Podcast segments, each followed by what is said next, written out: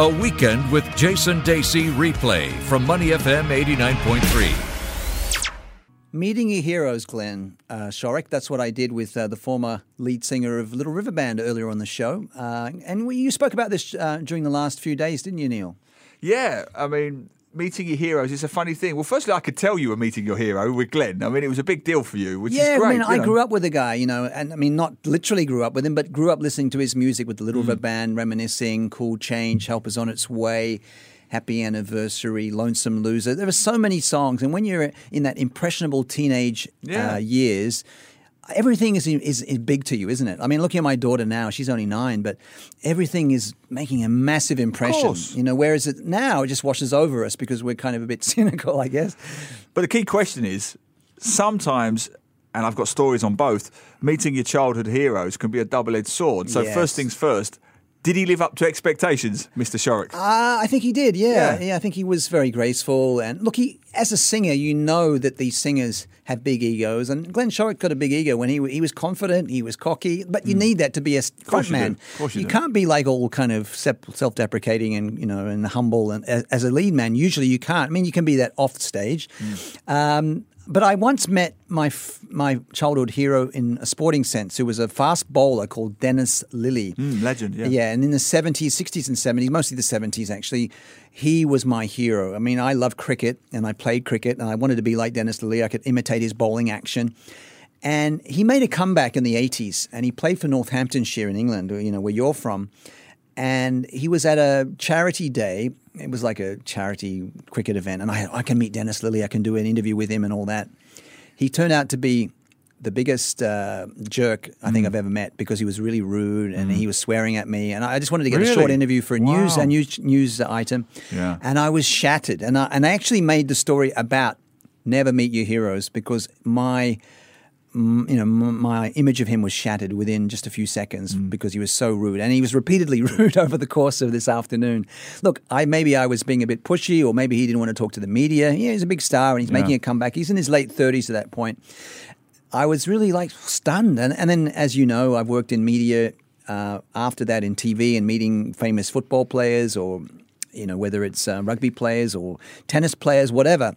You realise that a lot of them aren't very nice people. No, absolutely. Well, we both had that experience. I mean, we're not going to name people on air, but we've worked with people. Yes. I've worked with some very famous footballers, sports people that were very disappointing. I mean, I think it also depends when you meet them in your life. For example, when I was, similar to your Lillee story, when I was 11, a charity football event in Dagenham, my hometown in East London, Martin Peters, a West Ham legend, won the World Cup with England, one of only 11 players who can say that, scored in the 1966 World Cup final for England against West Germany. I met him, hero of mine. My dad kept telling me, Martin Peters, legend.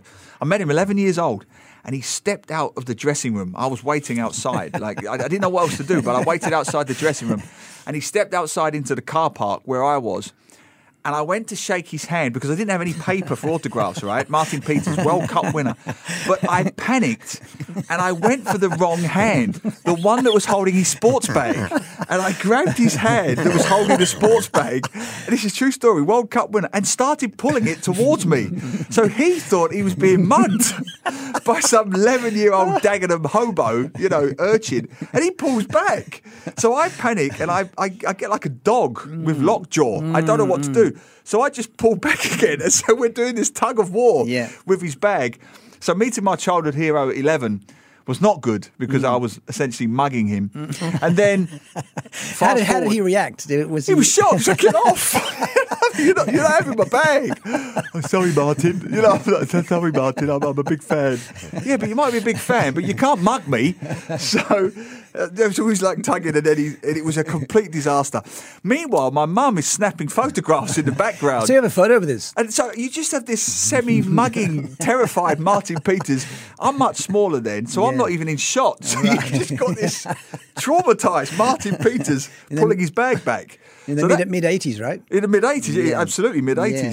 So that was around the same time I was rejected by Dennis Lillee, exactly. By the way. Yeah. And then, but you get much older... And then I was a journalist, and I was sent to two stories. I was sent to California to interview Harrison Ford. Now that's it for me. That's Han Solo. Ford, yeah. That's Indiana Jones. So I was very excited. But someone warned me, and I'd already known by then, somebody warned me he doesn't like being interviewed. He's a bit of a miserable man and so on. And he was very red-faced and he was you know, I think he might have had a few drinks that morning. And so we had a conversation. And my opening question was, he was in this movie called Firewall, lousy movie, but it was about computer hacking. So I said to him as an opener, do you think this movie has a negative impact on, or a negative interpretation of modern technology because of hacking? And he said, well, that's like saying, you see that piano over there? This was his first question, his first answer. There was a piano in this hotel room. I don't know why. He said, you see that piano over there?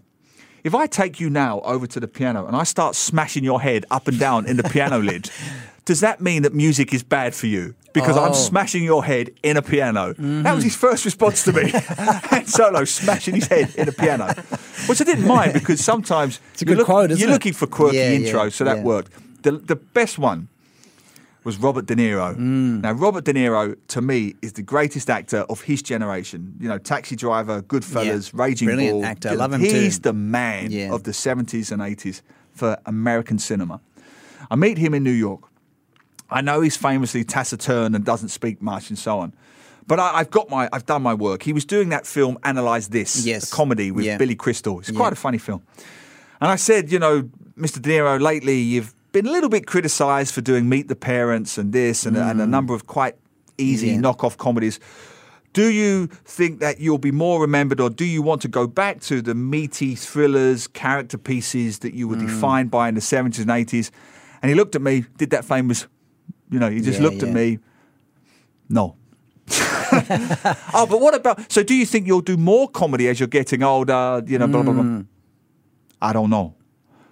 So I said, but how do you feel about the fact that you are an iconic actor for your generation? Thousands of people around the world became actors because of you, because of your method acting. Do you think you're such a legend? Don't know. Wow. He never gave an answer more than three words. For the whole interview? It was yes, no, don't know. So, yes, no, don't know. Wow. And I had to get 1,000 words out of that. Oh. So then the interview becomes that. You know, that you meet your hero and he's mute. Yeah. He doesn't speak. He doesn't say anything. So I think it depends, doesn't it? It depends on who you meet and when you meet them in your life. It depends. And, you know, as an older person, I met one of my sporting heroes, Roger Federer, and interviewed him a couple of times. And he's lovely and he was great. And he remembered that it was me, you know, and he knew, my name was Jason. He knew that at that time I was working for ESPN.